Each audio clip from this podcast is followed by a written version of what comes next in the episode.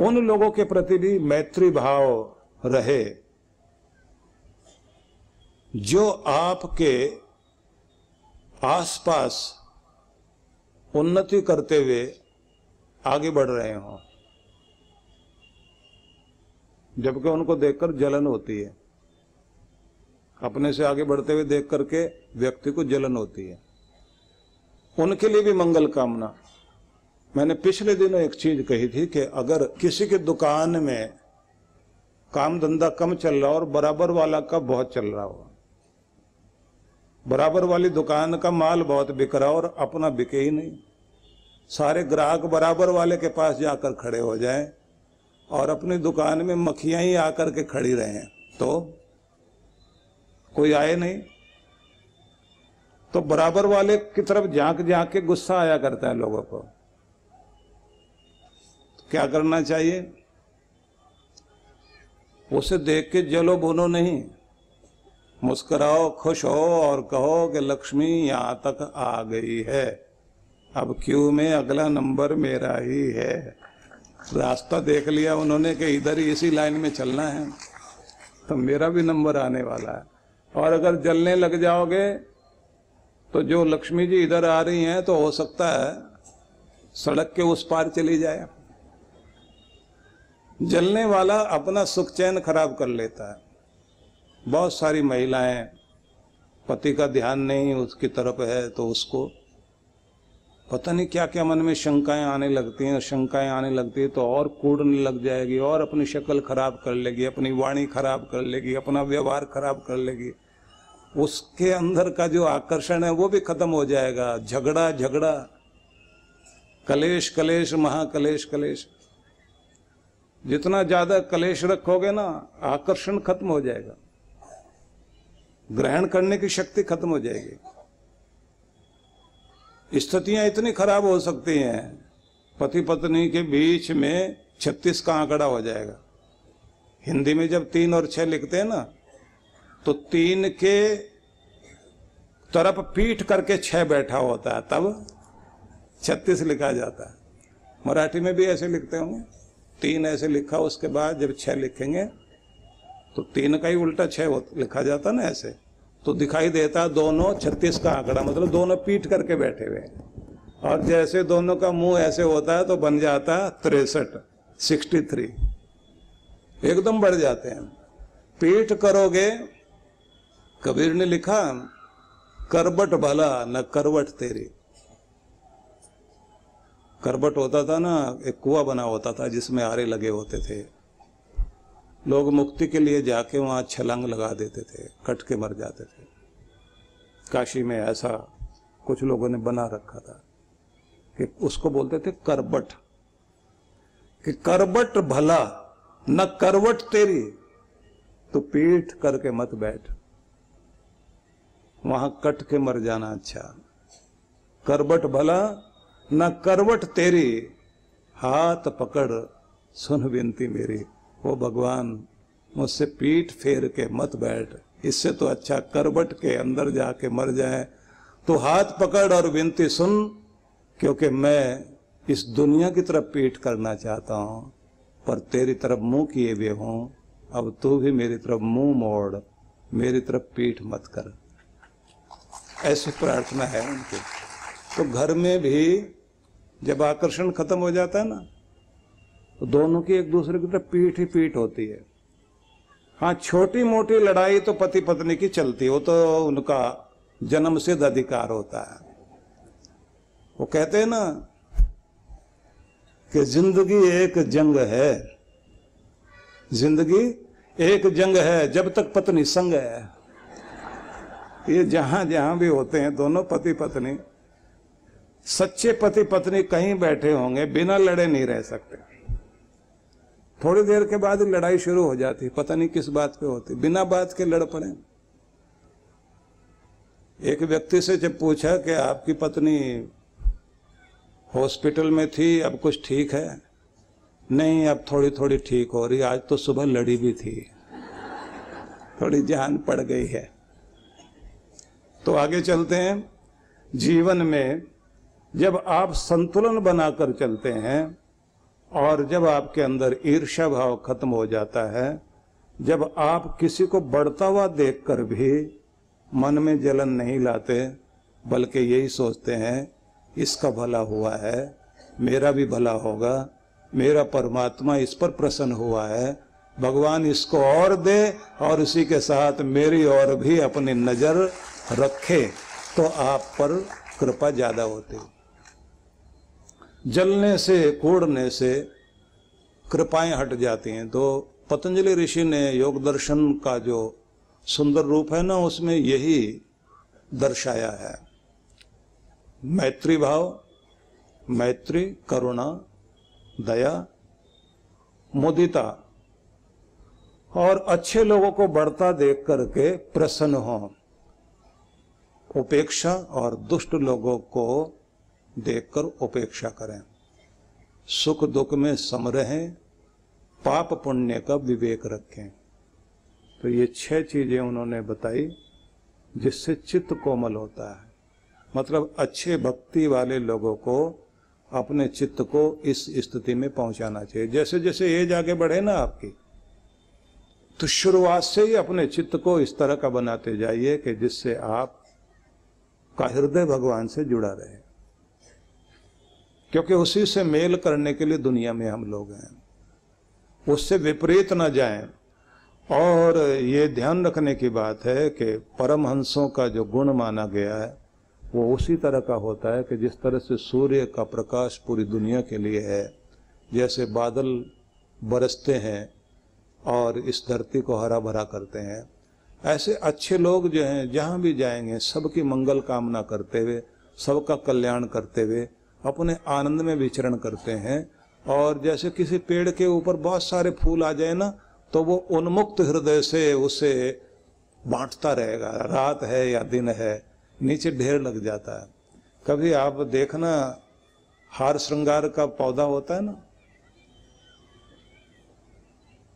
रात्रि में फूल आते हैं, उस पर गिरते हैं तो एकदम इतने ज्यादा फूल आते हैं कि नीचे वो घेरा बना देता फूलों का, जैसे कोई बिस्तर सजा दिया हो फूलों का। वो चांद को देखकर खिलता है। और जोड़ों के दर्द को दूर करने के लिए उससे दवाई भी बनती है। वैसे जोड़ों में जो है ना, पति पत्नी को भी तो जोड़ा ही बोलते हैं ना, जोड़ों में दर्द रहता है ना, तो जोड़ों में तो दर्द होता ही होता है, लेकिन जोड़ों की दवाई भी उससे बनती है। पर वो वाली दवाई नहीं बनती कि जो पति पत्नी वाला जोड़ा है उसकी दवाई जो है हार श्रृंगार खत्म कर दे। उसके लिए तो गुरु की कृपा चाहिए और प्रभु का आशीर्वाद चाहिए। तो ये एकदम चारों तरफ जो है ना फूल बिखेर देता है, और ये नहीं देखता कि लेने वाला कोई है या नहीं है। जो प्रेम वाले लोग होते हैं उनके अंदर से प्रेम झरता रहता है। साधना कराने बैठते हैं ना हम लोग, तो उस समय एक शब्द आता है कि तुम उस तरह से बैठो कि तुम्हारे अंदर परमात्मा के प्रति वो प्रेम भाव हो कि मैं परमात्मा का वह प्रेम दूत हूं जो इस धरती पर प्रेम को बिखेरने के लिए हूं। मैं शांति दूत हूँ, मेरे रोम रोम से चारों तरफ शांति प्रकट हो रही है। मैं वह आनंद को बांटने वाला परमात्मा का संदेशवाहक हूँ जो इस दुनिया में आनंद का संदेश लेकर आया। तो अपने चारों तरफ उसी स्थिति को पैदा करें, और चेहरे पर आनंद का भाव, हृदय में प्रेम, मन में शांति लेकर, और फिर सहज होकर परमात्मा की कृपाओं को अपनी ओर आने दें। एक ऐसी स्थिति बनाई जाती है। और जब आप इस तरह से बैठते हैं तो आपको धीरे धीरे अपने आप को शिथिल करते जाते हैं, ढीला करते जाते हैं, तो उसकी कृपाएं आपके अंदर उतरती हैं। और थोड़ी देर के बाद आप ये महसूस कर दें मैं इस दुनिया से कहीं बाहर जुड़ गया हूं, कोई और लोक में पहुंच गया हूं। उसी को परमात्मा का साम्राज्य बोला जाता है कि आप माया लोक से, देवलोक से जुड़ गए हैं, माया लोक से ऊपर उठकर देवलोक से जुड़ गए हैं, जिसे परमात्मा का साम्राज्य कहते हैं। तुम भगवान के साम्राज्य में प्रवेश कर रहे हो, जहां से तुम्हारे अंदर शांति, चैन, आनंद, प्रसन्नता, प्रवेश करने लगे। और हरेक को ये चीज जरूर करनी चाहिए, नहीं तो क्या होगा कि एक पागलपन आदमी के अंदर हर समय सवार रहता, गुस्सा गुस्सा, चिड़चिड़ाहट, इरिटेट रहना, दूसरों को इरिटेट कर देना, बिना मतलब के गुस्से में आना, खीज प्रकट होना, निंदा चुगली में रस लेना, दूसरों की बुराई करके मजा लेना, ये सारी चीजें उस समय आने लग जाती हैं जब हमारे अंदर का आनंद खत्म हो जाता है। और लोगों के जीवन में आप देखते हैं ना, चेहरे पर ये दुख की इतनी कहानियां लिखी दिखाई देती हैं, दरिद्रता का मारा, दुख का मारा, बहुत बुरी तरह से संतप्त, ये सब उसी कारण है कि हम लोगों ने अपने आप को ऐसा बना लिया है। इसलिए मैं आपको एक बात कहना चाहता हूं कि आपका जो घर है वो प्रेम मंदिर बन जाए। अटल बिहारी वाजपेयी हमारे देश के प्रधानमंत्री रहे हैं, तो वो कवि भी थे। वो कहते थे कि तुम्हारा जो ये घर है ना, ये प्रेम मंदिर है। उन्होंने एक कविता लिखी थी कि घर चाहे कैसा भी हो, उसके एक कोने में खुलकर हंसने की जगह रखना। घर चाहे कैसा भी हो, उसके एक कोने में खुलकर हंसने की जगह रखना। को भवन बना लेते हैं ना बहुत सारे लोग। राजा दशरथ ने तो अपने महल के एक कोने में जाके कोप भवन बनाया कि जिसने भी गुस्सा करना है जाकर वहां गुस्सा करो, सबका मूड खराब करने की जरूरत नहीं है। सारे घर में हमारा तो बेडरूम भी कोप भवन, किचन भी कोप भवन, और ड्राइंग रूम भी कोप भवन, और जहां टीवी लगा हुआ है वो लिविंग रूम भी कोप भवन, बाकी रहा सा थोड़ा आंगन, वो भी कोप भवन। तो घर चाहे कैसा भी हो, उसके एक कोने में खुलकर हंसने की जगह रखना। सूरज कितना भी दूर हो, वाजपेयी जी की कविता पढ़ रहा हूं मैं, सूरज कितना भी दूर हो, उसको घर आने का रास्ता देना, उसकी किरणें तुम्हारे घर में आए। सूरज कितना ही दूर हो, उसको घर आने का रास्ता देना। और कभी छत पर चढ़कर तारे अवश्य गिनना, हो सके तो हाथ बढ़ाकर चांद छूने की कोशिश करना। घर चाहे कैसा भी हो, उसके एक कोने में खुलकर हंसने की जगह रखना।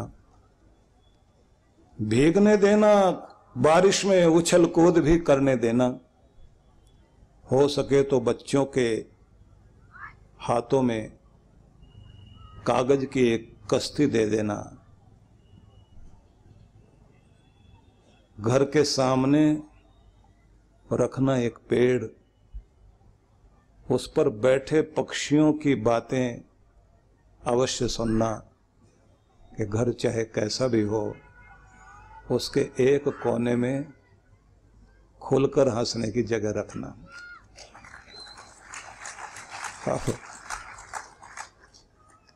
और आखिर में मुझे बहुत अच्छी लगी उनकी पंक्तियां, जिसके कारण मैं ये सुना रहा हूं आपको कि उम्र का हर एक दौर बड़ा मजेदार है, उम्र का हर दौर, उम्र का हर एक दौर मजेदार है, अपनी उम्र का मजा लीजिए।